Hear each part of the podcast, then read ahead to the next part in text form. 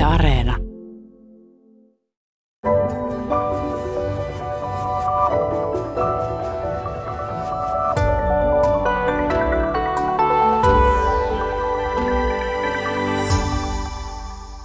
Tervehdys.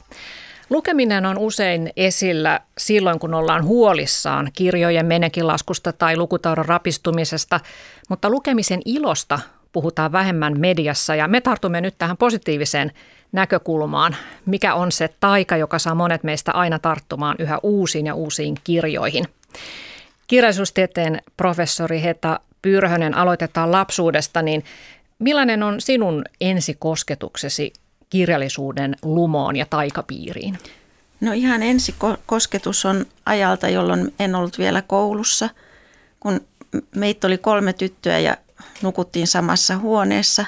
Isä makas tuota, lastenhuoneen lattialla ja sitten oli pöydällä oli vain yksi lamppu palamassa ja hän luki meille Juhani, tota, Aleksis Kiven seitsemää veljestä ääneen ja se oli siis se oli niin lumoava ja mä olin niin niin kuin näin jälkikäteen ajatellen, niin mä olin niin iloinen, että, että, että isä valitsi semmoisen kirjan, josta hän itse piti. Eikä hänelle tullut mielenkään se, että me ei oltaisi tarpeeksi jotakin ymmärtääksemme sitä. Ja se oli niin hauska ja sitten naurettiin ja välillä pysähdyttiin ja juteltiin niistä asioista. Ja se, sen kirjan loppu oli minusta aivan lumoavan kaunis. Siis ihan se viimeinen kappale, että sitten kun mä opin lukemaan, niin mä välillä hiivin – kirjahyllyn luokse ja luin vaan sen lopun, koska musta tuntui, että siinä oli jokainen sana kohdallaan.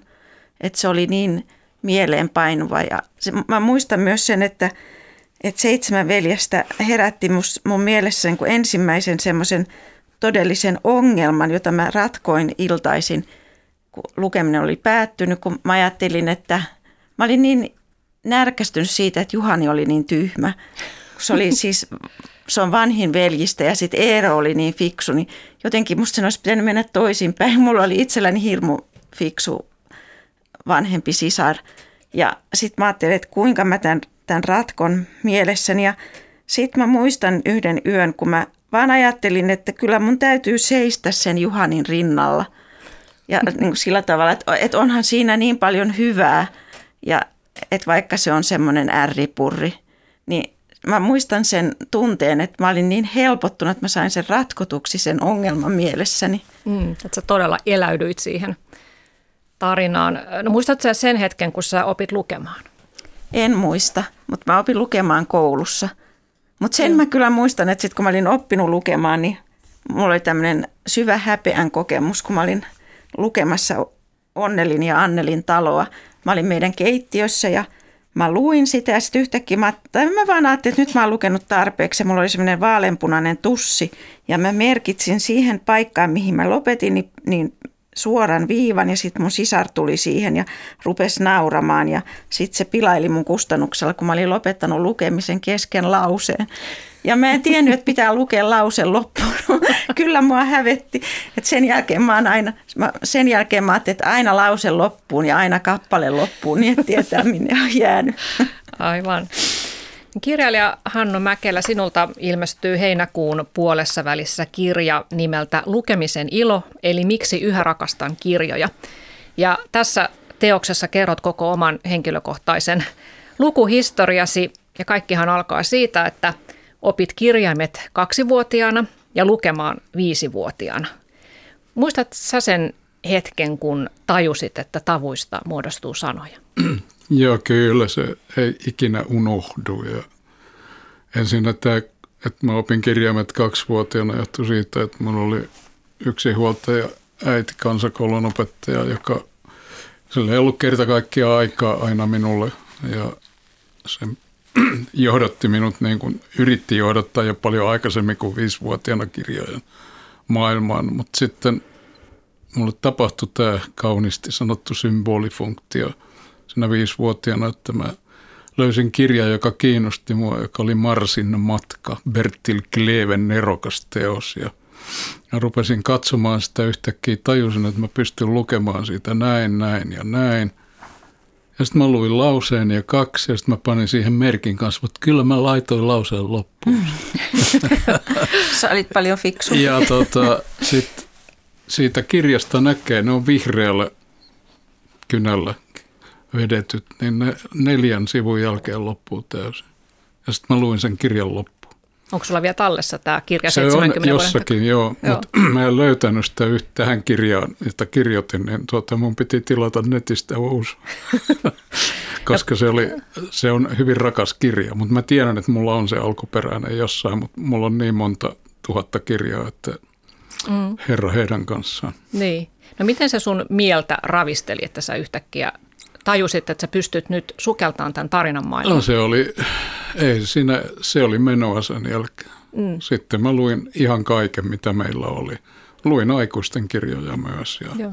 ja siinä ei ollut se, että mä luin vähän toisenlaisia kirjoja kuin Seitsemän veljestä, niin kuin kuulin. Että mä Seitsemän veljestä oli vielä koulussa mulle vähän vastenmielinen, että mä jouduin aina olemaan se Eero, koska mä olin nuorin, pieni ja nokkela. Ja tota, paukuttamaan sitä, sitä luettiin silloin ulkoa niin kuin näytelmänä koulussa, oppikoulussa, Kallioyhteiskoulussa. Mutta myöhemmin löysin kyllä Aleksis Kiven vasta kaksikymppisenä. Mutta sen jälkeen en ole luopunut hänestä. Mm. Joo, palataan vielä, vielä tota Aleksis Kiven merkitykseen sinulle. Ö, mutta teillä siis molemmilla niin kotona oli sellainen ilmapiiri, että lukemiseen kannustettiin. Kyllä, ehdottomasti. Että meillä oli tota, se oli erittäin köyhä perhe. Mm. Kun isä oli lähtenyt, hän jätti osan kirjoista ja sitten lisää hankittiin aina. Ja kirja oli se, joka ei silloin sodan jälkeen, se oli ainoa tuote, jota sai mm. 40-luvulla. Kaikki muu oli jotenkin säännöstelyn kohteena. Ja että nämä kirjojen määrä oli valtava ja kaikki luettiin. Aivan kaikki. Joo. Niin, siis kyllähän kirjoja annettiin lahjaksi. Tiesi aina, että jouluna tulee kirja. Sai toivoa, että, että mitä haluaisi esimerkiksi. Että mm. kyllä lukemiseen suhtauduttiin hyvin positiivisesti. Tosin mun, äi, ä, mun äidillä oli, äiti ei pitänyt siitä, että me luettiin myös sarjakuvia. Kun me luettiin ihan kaikkea, mutta äidistä sarjakuvat oli, vähän, oli huonompia kuin kunnollinen kirjallisuus. Mm. No millainen merkitys kirjastolla oli teille lapsena? Heta. No todella suuri merkitys. Sehän oli niin semmoinen, semmoinen kodin jatke, että et sinne oli ihana mennä. Mä, mä kävin suurimman osan lapsuudessani Roihuvuoren kirjastossa, joka on vielä niin kaunis raken sieltä sisältä ja se, on, se oli ihana, kun siinä on semmoinen syvennys, jossa oli aikuisten kirjoja ja kirjastonhoitajat ei koskaan puuttunut siihen, mitä lainas. Että et, et kyllä mäkin luin sitten niin sanottuja aikuisten kirjoja jo varhain. Tuossa on suuri ero siihen kirjastolaitokseen, johon mä 450-luvulla törmäsin, siis Kallion kirjastossa, koska sinne sai minun kortillani vain lainata lasten osastolta. Ja sitten tuota, jouduin käyttämään mun siskoni, joka oli 13 vuotta vanhempi, niin hänen kirjastokorttiaan käytettiin joskus, että pääsin ottamaan myös aikuisten osastolta. Mutta Kallion kirjasto on mulle edelleen semmoinen viisauden ja tiedon ja taidon temppeli ja pyhä paikka, että onhan se ihana rakennuskin. Ja, ja, ja jotenkin mä luin sen lastenosaston kanssa läpi. Mm. Kyllä se niin on, että se on mun lapsuuteni yliopisto. Minkälaiset kirjat ja, ja ketkä kirjailijat on jäänyt sun mieleen erityisesti noilta lapsuusvuosilta?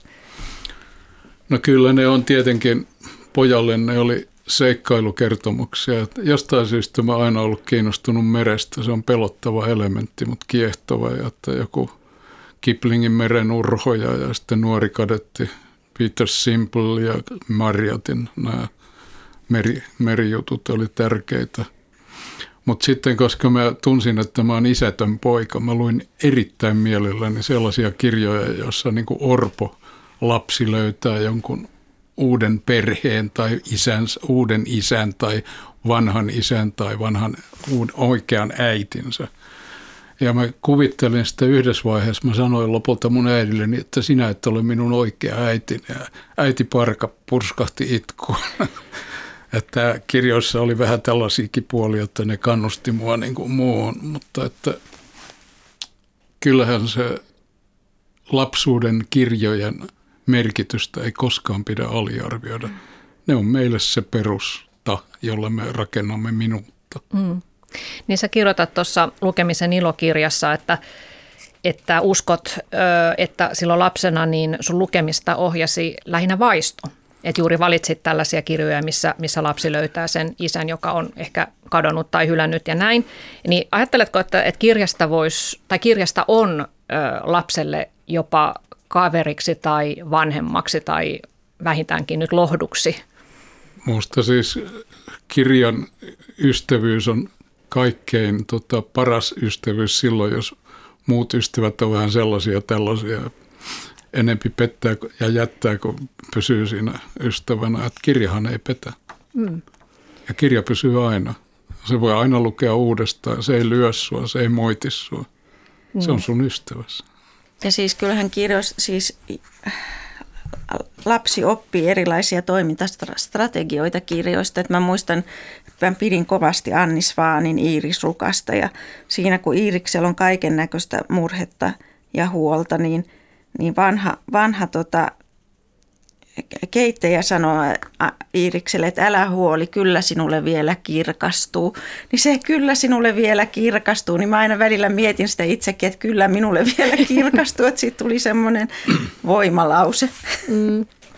No Heta Pyrhönen, mitkä, no Annis vaan tuli tuossa mainituksi, mitkä muut sellaiset kirjailijat ja kirjat oli sulle lapsena? No mä luin ihan kauheasti tyttökirjoja, kaikki Annat ja runotytöt ja pikkunaiset ja niin poispäin, mutta luin myös tota seikkailukirjoja ja pidin aivan erityisesti Robinson Crusoesta, että se oli minusta ihan, se teki muihin ihan lähtemättömän vaikutuksen.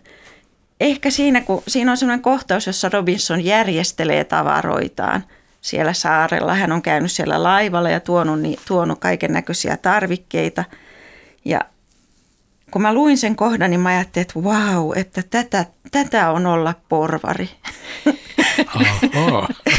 Et se oli siis semmoinen niin todellinen oivallus ja, ja se on jäänyt jotenkin elämään muhun, että, että kun mä järjestelen kotona jotakin, niin mä aina ajattelen Robinson Crusoeta. Että sillä lailla se lapsuuden lukeminen voi jäädä mieleen jotenkin kaikumaan vuosien takaa. Hmm. Ja sitten mä lainasin tuon Liisa Ihmemaassa ja – ja tota, se oli ihan, mä pidin siitä kovasti, mutta se oli minusta ihan hirveän vaikea kirja. Et mä ponnistelin ja ponnistelin, mä että, että, että mä ymmärrän, että tämä on, tää on hieno ja tässä on upeita oivalluksia, hirmu hienoa kieltä, mutta mä en tajua tätä ja mä yritin ja yritin. Ja sitten mulla tuli kamalan kipeä vatsa – sitten mä, muistan, mä vieläkin muistan, miltä se kirja näytti. Se oli sellainen punainen, kovakantinen kirja. Sitten mä vein sen kirjastoon takaisin. Mulle tuli hirmu suuri helpotus, kun mä jätin sen sinne, sinne tiskille, että nyt mä pääsen tästä eroon. Ja kesti 20 vuotta ennen kuin mä pystyin lukemaan sen uudestaan. Mm. No ymmärsitkö silloin, että miksi et ollut ymmärtänyt Joo, sitä kyllä. lapsena? Joo, ja mm. silloin, silloin mä sitä ajattelin, että ehkä ymmärtäminen on välillä vähän yliarvostettua, että ei, ei kaikkea tarvitse ymmärtää heti. Mm. Että et kirjoihinhan voi palata monta kertaa ja miettiä, miettiä tota, niitä sitten vanhemman ihmisen mielellä. Mm. Ja sekin on ihan tärkeä oppi, että kaikkea ei pysty mm. kuitenkaan välttämättä ymmärtämään.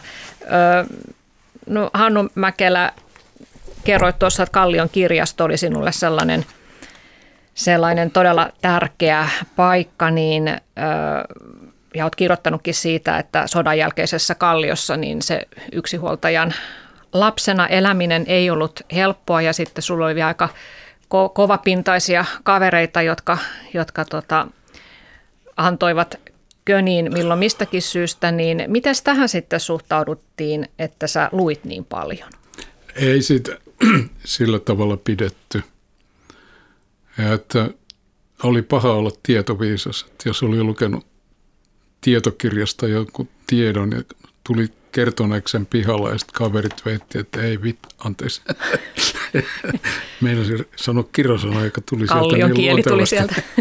no, tota, ei ole totta, niin sitten sanoin, että kun mä oon lukenut sen kirjasta ja suunnilleen näytin sen kirjan, niin se tuli turpiin. Ja se on kyllä aika hassua, että mua jälkeenpäin miettinyt sitä, että nykyään mä olisin varmaan hirvittävällä tavalla koulukiusattu. Että mä sain turpiini koulussa, koska mä olin opettajan lapsi, ja pihalla, koska mä olin opettajan lapsi, vaikka me oltiin kaikki yhtä köyhiä. Mm. Mutta turpiin tuli aina. Mutta siinä oli yksi hieno puoli, se ei ehkä liity tähän kirjoittamiseen ja lukemiseen niin paljon, mutta että silloin kun mua lyötiin ja sanottiin, että tunnusta, että oot mamis, niin mä en koskaan tunnustanut. Mä muistan, että taas lyötiin ja mä valuin niin kuin hitaasti seinään ja lopulta mä istuin siinä asfaltilla. Sitten mm. ne jätti mut rauhaan. Ja tästä mä oon ehkä saanut sen, että eteenpäin mennään aina, vaikka miten se oli se kivi harmaan kiven läpi. Mm-hmm. Minua ette nujerra. Ei, ja mm. se on tärkeää. Joo. Et minushan voidaan hakata ja sitten ihminen on pilalla. Ja ne on loppuelämä hukassa. Mm. Ja että kyllä mä ymmärrän tämän, että on hienoa, että koulukiusaamiseen nykyään puututaan. Kyllä. Se on tärkeää, mutta silloin ei koko termiä ollut.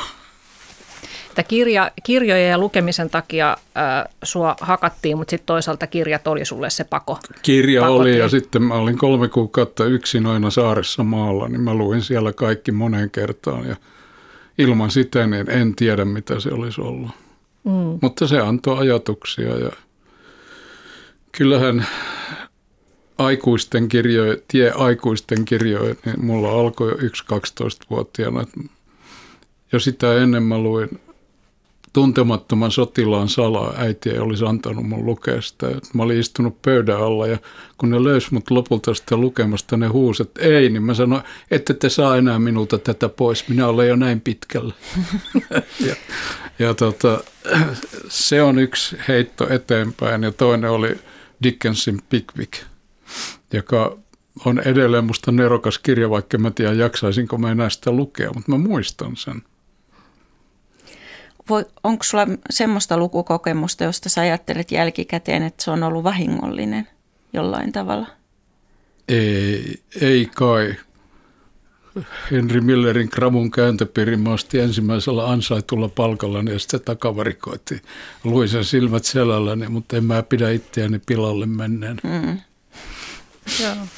No Hannu Mäkelä ja Heta Pyrhönen, mitä te ajattelette, että millainen merkitys teidän kohdallanne näillä lapsuuden lukukokemuksilla on ollut sitten myöhemmälle lukuharrastukselle?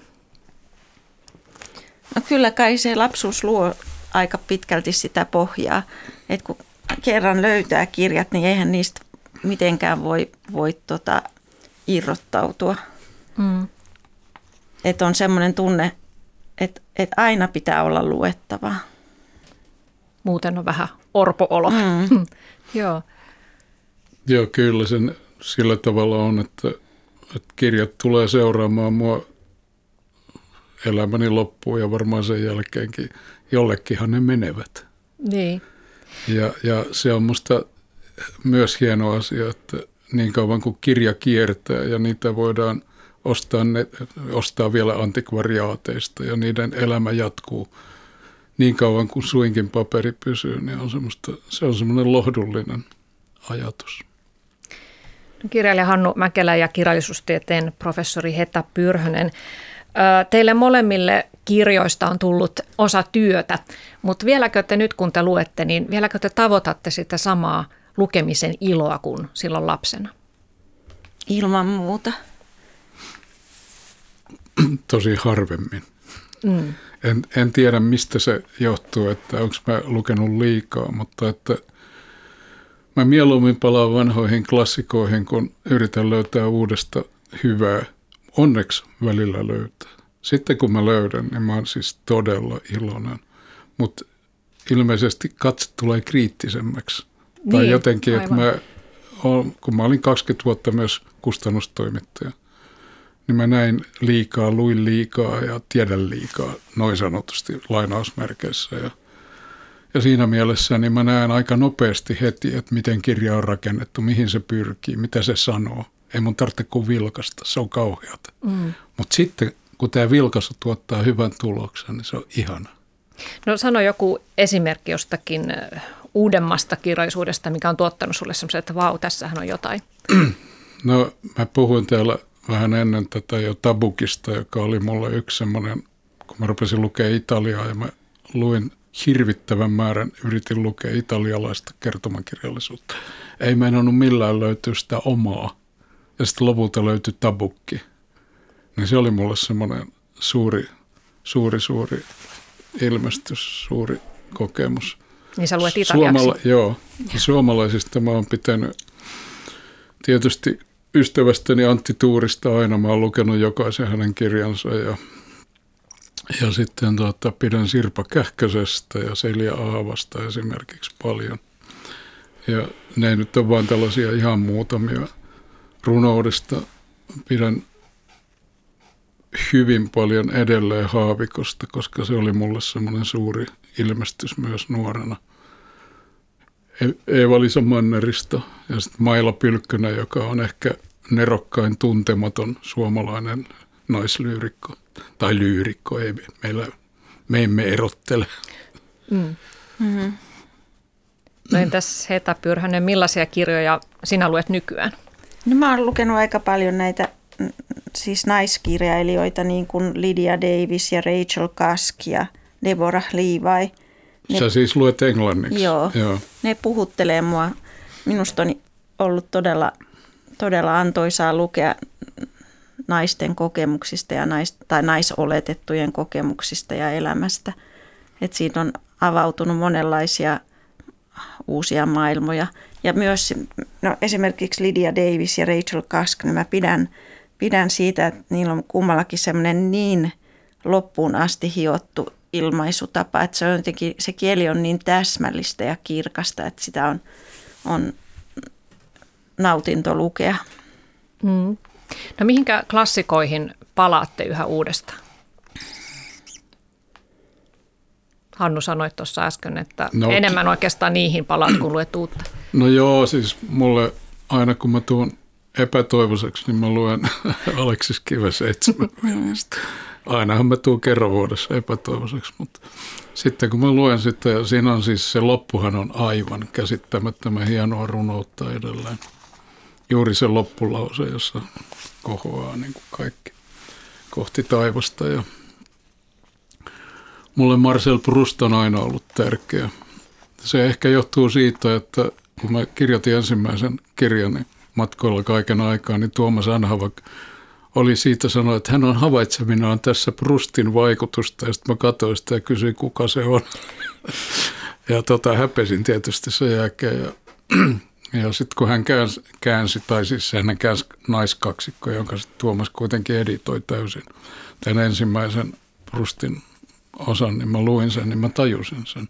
Ja sitten mä hankin sen englanniksi ja ranskaksi ja sitten mä oon lukenut sitä kummallakin kielellä ja onneksi se on nyt käännetty kaikki viimein. Mm, mm, mm. Ja se on musta suuri, suuri teos. Vai koskaan luovu siitä. Mm. No miten se muuttaa sitten sitä tulkintaa, kun ikää tulee lisää ja kokemusta, niin kun palaa vanhan klassikon pariin, niin löydät sä aina jotain uutta? Kyllä. Se on tota, se on, se on niin vaan, että, että mitä enemmän tulee vuosia, niin sen enemmän saattaa tulla ainakin näkökulmaa, jos se sanotaan, kyllä mä sanoin, että ymmärrystäkin saattaa tulla lisää, mutta näkökulma tulee ainakin. Mm. Ja kivessä on kaikki kerrostumat, että siinä on tämä seikkailutarina, mutta mm. sehän ei ole siinä tärkeää. Mm. Se on vaan niin kuin ollut aikanaan juonta eteenpäin vievä liike tärkeitä on nämä ihmiset ja heidän ajatuksensa. Ja sitten tärkeää on siinä sen nykynäkökulmasta, että lukutaito on tärkein, koska se integroi ihmisen yhteiskuntaan ja antaa hänelle mahdollisuuden pärjätä mm-hmm. siellä. Me emme ole villi-ihmisiä, vaan me, meidän täytyy osata ymmärtää se, mitä muut sanovat ja kirjoittavat. Mutta siis mm, kivi viittaa myös aikaan, jolloin oli todistettava lukutait, olevansa lukutaitoinen saadakseen luvan mennä naimisiin. Myös, joo. joo et, et siis, siinä oli, oli, suuri oli suuri palkinto sit siinä, siinä lukutaidon saavuttamisessa, että et saattoi perustaa sit oman perheen. Hmm. ABC ummeen nälkäpuuroa, hmm. joo. Niin, vieläköhän tollainen voisi toimia nykyaikana. Pitäisi Eikö nuorison nykyaikana, nuorison mm. nykyaikana pikemmin niin kuin, hengaile vaan. Niin. Tota, no entäs Heta Pyrhönen, mitä klassikoita sulle tulee mieleen sellaisia, jotka aina uudestaan antaa sulle jotakin? Tämä siis Charlotte Bronten kotiopettajattaren romaani on semmoinen, johonka saatan palata. Ja pidän, pidän myös rikoksesta ja rangaistuksesta, että ne on kirjoja, joita, joita luen uudestaan. Ja kyllähän ne näyttää sitten uusia puolia itsestään, kun lukee uudestaan. Hmm. No mitä olet viimeksi oivaltanut tästä kotiopettajattaren romaanista? No siis mä ajattelin, että kyllä mä, se oli mulle jotenkin selvä alusta lähtien. Siinä on ko- kohtaus, jossa Mr. Rochester tota, on, hänen petollisuutensa on, on tullut ilmi ja hän yrittää taivutella Jane Eyreä kanssaan Etelä-Ranskaan elämään tämmöisessä vapaassa suhteessa ja Jane kieltäytyy siitä ja Mr. Rochester sanoi, että mitä väliä silloin, että sä oot vaan tuommoinen pieni kotiopettaja, tai että eihän kukaan niin kuin, piittaa siitä, että, että, että kuinka sä elät. Ja sitten Jane sanoi, että, että minä välitän itsestäni, I care for myself. Niin se oli mä jo ensimmäisellä lukukerralla, niin mä ajattelin, että wow, että, että se oli niin, niin hieno niin itsenäisyyden julistus. Ja sitten myös semmoinen lahja sille Mr. Rochesterille, että se ehkä tuli selvemmäksi vasta myöhemmin, että Mr. Rochester ei, ei tajua sitä sillä hetkellä, kun Jane julistaa sen, että, että, että tota, välitän itsestäni. Että se on myös Janein lahja Mr. Rochesterille, että hän todella on se ihminen, se semmoinen periaatteen ihminen, johon Mr. Rochester on rakastunut, siis puhtaaseen ja oman tunnon tarkkaan ja eettiseen – että silloin kun Mr. Rochester ei enää pysty pitämään kiinni periaatteistaan, niin Jane tekee sen kummankin puolesta. Se oli minusta hienoa. Mm, mm. No tuossa oli viime sunnuntaina Helsingin Sanomissa kirjallisuuden tutkija Pertti Lassilan haastattelu ja hän puhuu puhuu siitä, että nykyään kirjallisuudessa painotetaan tosi paljon tämmöistä niin kuin viihde, viihdekirjallisuutta ja, ja juonivetoista tarinaa ja hän ei pidä sitä suoranaisena sanataiteena. Niin mitä te ajattelette tästä, että onko juuri nämä klassikot, mistä äsken puhuitte, kun teillä tulkinta niistä muuttuu vuosien varrella, niin tekeekö se nimenomaan, onko se teidän mielestä jotenkin arvokkaampaa kirjallisuutta, että sitä voi aina tulkita uudella tavalla verrattuna sitten esimerkiksi johonkin juonivetoiseen vaikkapa nyt dekkariin, jossa ei kauheasti ole tulkinnanvaraa, että se on vaan se tarina ja sitten kun sä oot lukenut sen, niin eipä siihen sitten enää tee mieli palata.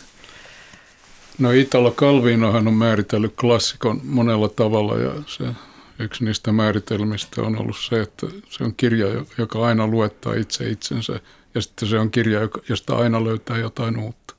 Mm. Mitä uutta sä löydät dekkarista? Että on ainoa dekkarityypit, voidaan sanoa on Chandler ja Simenon ja tällaiset Megreet, niin niistä voidaan sanoa, että niistä löytyy uutta, koska niissä kuvataan ihmistä. Mm. Ja sitten ehkä Matti Riena Joensuun kirjat aikanaan. Mutta kyllä yleensä dekkarit on, se on vaan tapa kuluttaa aikaa, tapot, murhat ja muut huvit. Ja mm. en mä näe siinä mitään sen syvempää. Että kyllä musta se, että kuvataan ihmistä todellisissa oloissa – sillä tavalla, että lukija pystyy samastumaan johonkin, on hirveän paljon tärkeämpää. Mutta tämähän nyt on vain kirjailijan mielipide. Mutta se samastuminen on, on samastuminen se tärkeä on juttu. Tärkeä. Joo. No mitä sä sanot Heta tähän? Että... No siis en ota näin jyrkkää kantaa. siis nyt jos ajattelee vaikka Agatha Christietä, niin joku aika sitten luin jonkun vanhan kristian ja ajattelin, että koko se tuotanto voitaisiin lukea uudestaan. Tota, ei vain dekkarikonventioiden valossa, vaan että ne voisi lukea rakkaustarinoina, koska rakkaus on yksi kaikkein keskeisimmistä asioista kristiessä. Että ne voisi lukea, että olisi ihan kiinnostavaa katsoa, että mitä niistä saisi irti, kun ne lukisi rakkausromaaneina. Mm. Et en, en, en ajattele, että niin heti kun on heti kun on tekstiä ja kertomus, on merkityksiä ja, ja sitten kun konteksti muuttuu, niin, niin usein saa huomata, että, että se vaikuttaa siihen, että miten merkityksiäkin muodostetaan. Ja ihmisillä tai ihmisellä on välillä myös tarvetta kuluttaa aikaa ja viihtyä. Ja onneksi on, onneksi on dekkareita, jotka on myös älykkäitä ja, ja tota, ajatuksia haastavia ja joissa sitten myös saa samastua. Jotka saattaa myös avata silmiä tota, maailmalle noin laajemmin. Mm. Et jos ajattelee, nyt kukahan se oli se musta, musta Chester Himes, joka, joka kirjoitti dekkareita, jotka oli tota, sijoitettu New Yorkin Haalemiin, niin ne antaa ihan mahtavan kuvan tota, afrikkalais-amerikkalaisten elämästä New Yorkissa. Mm. No sähän olet Hetta Pyrhönen tehnyt väitöskirjankin rikoskirjallisuudesta. Joo, kyllä. Niin mitä sä ajattelet, että mikä se on se syy, miksi ne on vuodesta toiseen täällä Suomessakin meillä niin myyntilistojen kärjessä yleensä? No siis to, to, tota, sotien jäl- välisenä aikana semmoinen brittiläinen kirjallisuuden professori sanoi, Marjorie Nicholson, että, että dekkarit tarjoaa tota, lukijoille hyvän pakotien kirjallisuudesta, että koska ne on kertomakirjallisuutta puhtaimmillaan, niissä on selvä alku ja alussa asetetaan, asetetaan joku ongelma, selkeä keskikohta, jossa sitä ongelmaa tarkastellaan monipuolisesti ja loppukin on vielä päättyy tämmöiseen sulkeumaan, jossa kaikki langat vedetään yhteen. Et, et Nicholsonin mielestä se oli, oli pakoa tota elämä, modernin elämän monimutkaisuudesta ja, ja sitten lukijat nautti myös siitä, että ne sai viettää aika tämmöisen vanhanaikaisen kertomusmallin piirissä. Et en tiedä, että onko se, päteekö tämä sama selitys vielä tänäänkin, tuskin, mutta, mutta siinä voi olla jotain perää yhä vielä. Mm, että ihmiset nauttii siitä, että Mut siinä on selkeä tarina. Mm. kysyä, että miksi pitää paeta todellisuutta? Ja miksei todellisuutta pikemmin pitäisi yrittää ymmärtää käsittää? No en, en sanoisi, että, en sanoisi, että tota, että dekkarit on pelkkää pakoa, että jos ajattelee, että minkälais, siis että siitähän on tullut myös väline käsitellä, käsitellä yhteiskunnallisia ongelmia ja, ja todellisuudessa olevia epäkohtia. Niin. Et, et se ei ole... Mutta se menee aina sen saman kaavan mukaan, että mitä Agatha Kristia tulee, niin siinähän on aina sama kaava. Mm. Hänellä on yksi ainoa kaava. Me on katsottu aika paljon näitä Agatasta tehtyjä televisionäytelmiä tai mitä ne on. Siinä on aina sama kaava. No, mutta hän ei tietenkään ole ainoa dekkaristi. Et... Ei, ei, mä sanoin just, niin. että... No arvaatko aina murhaajan? Joo, tietenkin. Se on aina se, joka on lähinnä ja ystävällisin ja miellyttävin. Et siinäkin on sama kaava. Se on, se on aina sama kaava. No tässä yhteydessä voi ottaa esiin tämän ranskalaisen kirjallisuuskriitikon ja psykoanalyytikon Pierre Bayardin, joka on – joka on erikoistunut ratkomaan näitä klassisia rikostapauksia, siis Sherlock Holmesia ja Kristietä uudestaan osoittaen, että miten ne, miten ne on ratkaistu väärin ne tapaukset. Ne on hyvin hauskoja, mielenkiintoisia kirjoja. Et, Varmaan toi on huvia, toi on semmoista älyllistä mm. huvia. Joo, ymmärrän. Joo. No Hannu Mäkelä ja Heta Pyrhönen, niin te olette lukenut aivan valtavan määrän kirjoja, mutta pystyttekö sanoa, että ketkä kirjailijat, kirjailijat on eniten muuttaneet teidän maailmankuvaa? No nuorena opin eniten kahdelta japanilaiselta. Ne oli Tanitsaki ja Kawabata. Ja yhtäkkiä tällainen aivan toinen maailma, niukahko kerronta, jossa ei paljastettu mitään ja yhtäkkiä piti itse ymmärtää, mistä on kysymys, niin avasi kyllä mun päätäni. Ja sitten Venäjältä mulla on kaksi klassikkoa ylitse muiden aina. Ja numero yksi on Anton Pavlovich Chekhov, jota mä pystyn lukemaan onneksi alkukielellä ja samoin Gogol, mm. joka on ehkä hulluudessaan ja pitelemättömyydessään edelleen ylivoimainen. Ja sitten kerrot tuossa lukemisen ilokirjassa, että omaan tuotantoosi, niin jos sitä ajattelee, niin Tuve Janssonilla on ollut iso merkitys, ainakin Joo, siis Herra la, mitä tulee lastenkirjoihin, niin kun mä sain vahingossa tehtyä Herra Huu, joka oli täydellinen vahinko, niin sitten kun mä sain sen valmiiksi, sitten se oli kirjana, mä lähetin sen Tuuvelle.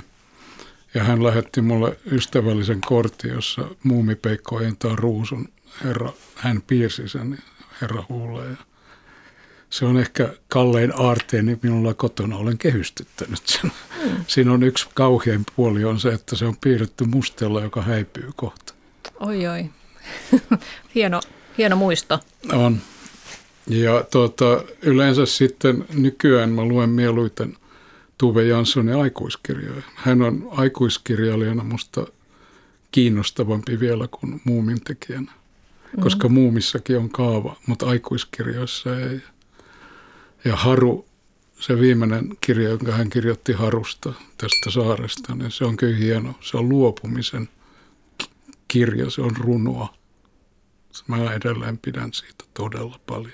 Luet sitä uudestaan Kyllä, ja edelleen. sitten myös kesäkirja. Joo. On hieno. Niin siinä ei ole kauheasti mitään juonta, mutta se on Ei, se mutta siinä, siinä on juoni kuitenkin, että Niin. miten kesä saadaan menemään, millä tavalla pienen tytön yksinäisyys, miten siinä auttaa vanha, vanha rouva, mummo, sillä tavalla isoäiti, joka mutisee ja tekee kaikkea. Siinä ei kysytä, missä on äiti. Isäkin on vaan etänä. Mutta siinä Mm-hmm. on tämä, että ihmisellä pitää olla joku. Ja se ei ole tärkeää, onko se isä, äiti, jos ei niitä ole.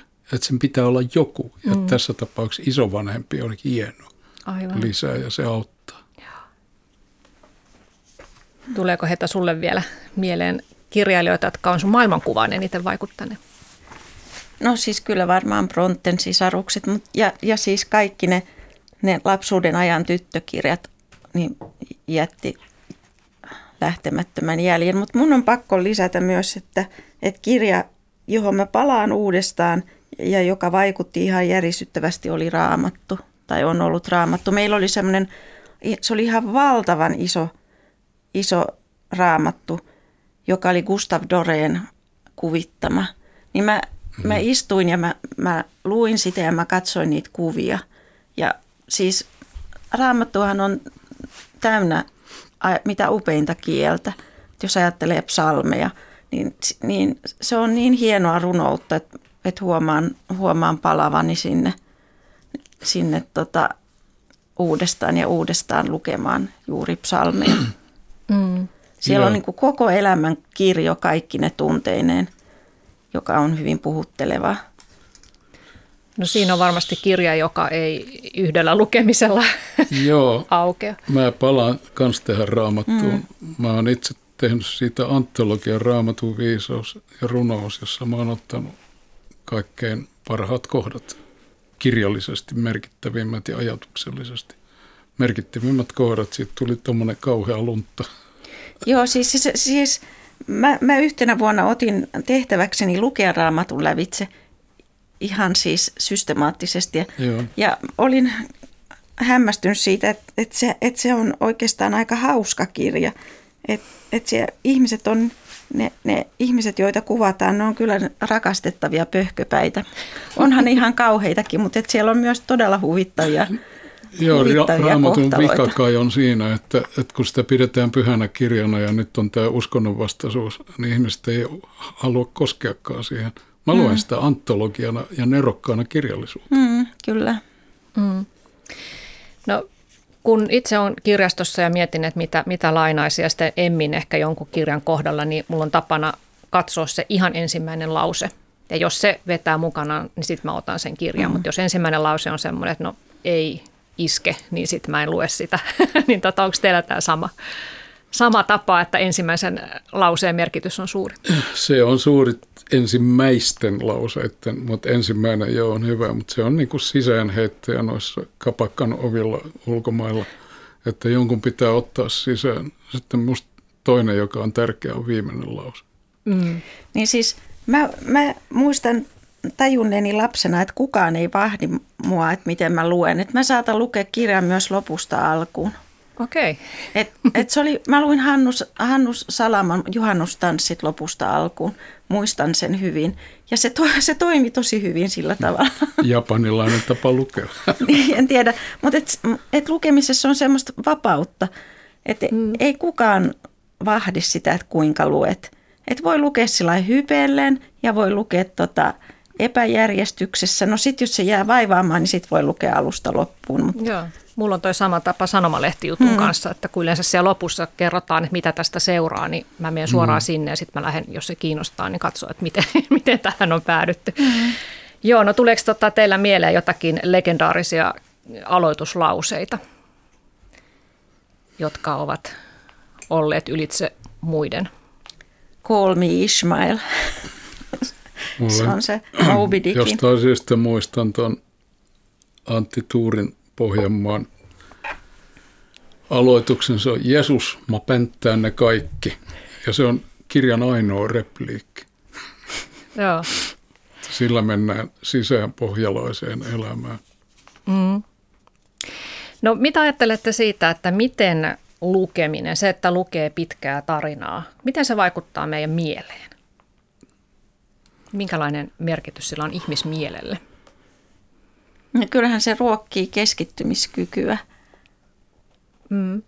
ja, ja muistia, koska onhan se kognitiivisesti monimutkainen prosessi pitää mielessä, siis kaikki henkilöt ja tapahtumat ja niin poispäin. Sitten jos on oikein pitkästä kirjasta kyse, niin ei sitä läheskään aina saa ahmituksi yhdellä kertaa. Että tulee tau- taukoja. Joo, se on parasta lääkettä Alzheimeria ja dementiaa vastaan. Se, että me kiusaamme päätämme. Hmm. Tai emme kiusaa, vaan oikeastaan niin kuin pidämme sitä valveilla ja virein. Mm. Ja varmaan myös sitten ö, lukeminen antaa, vaikka se on fiktiota, mistä me nyt puhutaan, niin, niin tota, antaa ymmärrystä eri näkökulmista, että eri ihmisten näkökulmat ovat erilaisia ja, ja myös ymmärrystä siitä, että mitä meidän valinnoista seuraa mm. mahdollisesti. Ja sitten on tietysti se ilo kauniista kielestä. No sitä ei nyt joka kirjassa tapaa, mutta, mutta usein kuitenkin, että, että se tulee siinä bonuksena, että saa, saa nauttia siitä, että, että, että kieltä osataan käyttää, käyttää tota, puhuttelevalla tavalla. Mm. Runous. Niin. Se on, se on tota, jännä, jännä sanoa ehkä näin, että kun katsoo maailman kirjallisuuden historiaa, niin vanhimpia säilyneitä on aina runot. Mm. Ja runous puhuttelee minua aivan erityisellä tavalla ja se jo silloin nuorena, niin kun, kun mä luin Haavikkoa ja Manneria, ne oli ensimmäiset modernit ja T.S. Eliot, jota luin, niin ne vaikuttaa sillä tavalla, että mä osaan sieltä vieläkin ulkoa vaikka mitä ja pätkiä mm, ja mm. ne on semmoisia elämän rakennuspuita – jolla mennään suon yli. Runo on kaiku, joka kuullaan, kun elämä on mykkää. Ei valisa Manner. Niin. Niin, ja tässä lukemisen ilokirjassa kerrot, että sä olit aluksi tuominnut Mannerin hulluksi. Joo, mä pidin sitä hulluna akkana, että mit, mitä se tommosia kirjoittaa, että eihän tuossa ole mitään järkeä. Sitten kun sitä piti ruveta tuijottaa ja tuijottaa ja tuijottaa, ja yhtäkkiä tulee se leimahdus, että Herra Jumala. No sitten mä vielä tapasin Eeva-Liisan kerran kadulla ja se pysäytti mut ja ruvettiin juttelemaan ja sanoi, lähde kahville. Sitten mä menin kahville Eeva-Liisan kanssa. Mä olin semmoinen 22-vuotias nuori jolppi ja 23-vuotias ehkä ja istuttiin siinä ja puhuin sen kanssa. Mä ikinä unohdan sitä. Se oli niin vallottava, hyvä ihminen. Mm. Ja en erityisesti mä pidän niistä myöhäis, myöhäiskauden kirjoista, niin kuin surusavuaisiin niistä Espanja, Espanja-kirjoista. Hän oli valtavan lahjakas ihminen. Ja toinen, josta mä tosiaan pidi, oli tämä Maila Pylkkänen, joka, jota mulla olisi ilo kustantaa tai julkaista jollakin tavalla. Ja Mailahan oli ihmisenä niin charmantti kuin olla voi ja niin outo ja niin erikoinen, että sitä on ihan mahdoton kuvata muuten, mutta hänen runoissaan on aina – läsnä joku suuri, suuri vilpittömyys, rehellisyys. Ja tärkeintä näkyy olevan kirjallisuudessa se, että ihminen, joka kirjoittaa on vilpitön ja rehellinen, että se säilyy kaikkien muotien läpi. Muodit tulee, muodit menee. Mutta mutta se oikea aito säilyy. Siinä on se kirjallisuuden voima. Runouttahan pidetään vähän vaikeana ymmärtää, että runoissa niin asioita ilmaistaan tiivistetysti ja lyhyesti ja toisilla sanoilla kuin mitä arkikielessä. Mutta sä sanoit tuossa Heta Pyrhönen aiemmin, että, että ylipäätään ymmärtäminen on ehkä joskus yliarvostettua, niin tarviiko runojakaan välttämättä ymmärtää? No siis mä ajattelisin näin, että, että, että monta on useita runoja, joita ei ymmärrä heti niitä lukiessaan, mutta kun sitten kun siinä viipyilee sen runon äärellä, niin kyllähän se sitten alkaa avautua myös. Että se, siinäkin mielessä lukemista voi ajatella hyvänä, hyvänä tota harjoituksena, että, että kaikki, ei, kaikki ei ole tarjolla välittömästi, vaan että joutuu näyttä, näkemään vähän vaivaa. Ja semmoinen viipyilevyys niin on tota, minusta tärkeää. Et sit, ja siitä tulee osa siitä iloa, että sit se merkitys alkaa avautua sitä mukaan, kun siihen paneutuu. Mm. No, lukemista on tutkittu paljon ja on todettu, että se tosiaan parantaa sanavarastoa ja muistia ja vähentää stressiä ja hillitsee ikääntymisen haittoja aivoissa. Ja äh, mä luin tota aivotutkija Minna Huotilaisen haastattelun Ylellä ja hän sanoi, että ihmisen muisti on rakentunut pitkän kertomuksen varaan ja että me tyhmennämme itseämme, jos tyydymme pelkkään Twitter-virran kaltaisiin lyhyisiin tarinoihin, jotka pomppii asiasta toiseen. Et silloin meidän kognitiivinen kapasiteettimme taantuu. Ja Huotilaisen mukaan niin äh, ihmisen kognitiivinen eli tämmöinen tiedollinen järjestelmä hyötyy siitä, että me luemme tai kuuntelemme pitkiä kertomuksia. Kirjaa lukemalla voi tehdä havaintoja maailmasta ja sen säännönmukaisuuksista – ja näin me opitaan ymmärtämään suurempia kokemuksia, kokonaisuuksia ja syy-seuraussuhteita. Oletteko te samaa mieltä tästä, että, että se suorastaan tyhmentää ihmistä, jos hän ei koskaan lue pitkiä tarinoita, vaan selaa vaan sitä Twitter-virtaa? Kyllä mä jossain mielessä olen, en mä tiedä, siis voihan se ihmisen viisaus tai ymmärrys olla tallella, mutta hän ei kykene käyttämään sitä samalla tavalla, ei näe näitä yhteyksiä. Ja tuosta tuli kyllä mun mieleeni se hämmästyttävä asia, joka oli se, että kun tutkittiin väkivaltaa maailmassa ja huomattiinkin, että se on, se on lientynyt. Itse asiassa vaikka meidän kaikki puhuu väkivallan lisääntymisestä, niin se on mm. prosentuaalisesti lientynyt. Niin se johtuu siitä, että ihmiskunta oppi lukemaan ja lukiessaan tajusi kertomuksia, että muutkin on ihmisiä kuin hän itse. Että kun hän tappaa jonkun, hän voi tappaa tavallaan samanlaisen kuin itsensä. Ja se oli tota, semmoinen suuri oivallus, että se on myös estänyt aika paljon tällaista. Mm, toisaalta siis nyt eletään aikaa, jolloin useammat ihmiset osaa lukea ja kirjoittaa kuin koskaan aikaisemmin. Et... Mutta miten mm. osaa? Mm. Et kuinka hyvin osaavat lukea ja kuinka hyvin osaavat kirjoittaa jos me katsotaan yleisön osastoja, niin mulla nousee aina niin kuin tukka pystyyn. Jos katsoo tota, se, miten, miten ihmiset kommentoi tällä hetkellä kaikenlaisia asioita, millaisella kielellä ja millaisin ajatuksin, niin näkee kyllä, että se on puuroa. Ja että näkee, että yritetään sanoa jotain, mutta siitä puuttuu hyvin paljon. On poikkeuksia paljon, onneksi. Niin en tiedä toisaalta nuoret kyllä koko ajan kommunikoi kirjoittaen toisilleen. Et, Aika paljon merkein. Emojienkin avulla lyhennettyin sanojen. Ja se tuntuu ihan kivalta, kun se on semmoista sähkö, sähköttämistä.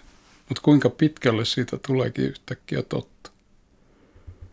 Jotenkin luotan siihen, että, että, tota, että ihmismieli on sellainen, että, että, että se on kekseliäs ja, ja tekee, tekee tota, et, etsiytyy aina taiteen pariin, että et pystyy tekemään näistä Twitter-viesteistäkin tota, esteettisesti miellyttäviä ja, ja haasteellisia ajatuksellisesti. Voihan ne sorvata runon muotoon. Niinpä. siis, mä, en, joo, mä en tiedä, että mitä se semmoinen, niin ajattelen, että semmoinen syyllistävä ja saarnaava asenne lukemiseen, niin ketä se auttaa ja houkutteleeko se ketään kirjojen äärelle? Joo, mutta eihän me olla täällä nyt houkuttelemassa, vaan puhumassa nykytilanteesta. mutta nuorten parissa oli tehty tällainen kokeilututkimus, että oli novelli, novelli jaettu tämmöisiin WhatsApp niin kuin jatkokertomukseksi että saataisiin just kun ne on, on siellä kännykällä koko aika, niin oli ollut positiivisia kokemuksia, että, mm-hmm. että tota, nuoret, jotka eivät aikaisemmin ollut mitään novellia lukeneet, niin olivat tykänneet siitä. Ja, et ehkä sitten jossain vaiheessa tulee tämmöisiä uusia ö, muotoja, miten se kirja, kirja tota, julkaistaan. Ja siitä päästäänkin tähän meidän viimeisiin aiheisiin, eli äänikirjoihin. Tämäkin on yksi tämmöinen uusi moderni tapa nauttia kirjallisuudesta, niin mitä mieltä te olette Hannu Mäkelä ja Heta Pyrhönen, että pitääkö se kirja lukea tekstinä vai voisiko sen saman tarinan kuunnella?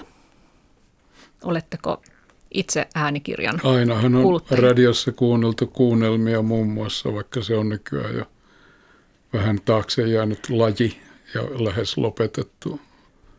Ei siinä mitään pahaa, että kirja kuunnellaan, mutta lukeminen rassaa päätä enemmän. Ja että mä mm. lähden siitä, että, että se on ihmiselle hyödyllisempää on lukea kuin kuunnella. Ja mm. että se, joka kuuntelee, on jonkun vallan alla. Tämä on vaan mun tarko- tällainen ajatus. Niin, no minusta äänikirjat on tosi hieno juttu. Ne mahdollistaa esimerkiksi lukemisen näkövammaisille paljon Mut se paremmin. se on ollut aina sokean kirjallista. Joo, mutta sitten myös jos ajattelen, ajattelen perheenäitiä vaikka, niin voi tota kotiaskareita toimittaessaan kuunnella kirjoja. Se on ihan fantastinen mahdollisuus. Tai käyttää työmatkoja kir- kirjallisuuden kuuntelemiseen. Mm, kyllä. Ö, kirjojen lukeminen on edelleen suomalaisille erittäin mieluisa tapa käyttää aikaa. Kirjoja luetaan edelleen paljon ja viimeisen 12 kuukauden aikana lähes 70 prosenttia suomalaisista on ostanut uuden kirjan. Tosin on hienoisessa laskussa tuo kirjamyynti ja äänikirjojen kulutus taas on nousussa. Öö, vielä tähän loppuun, että kesä on tässä nyt käsillä niin, ja varmaan lomailettekin, niin mikä on seuraava kirja, johon aiotte tarttua?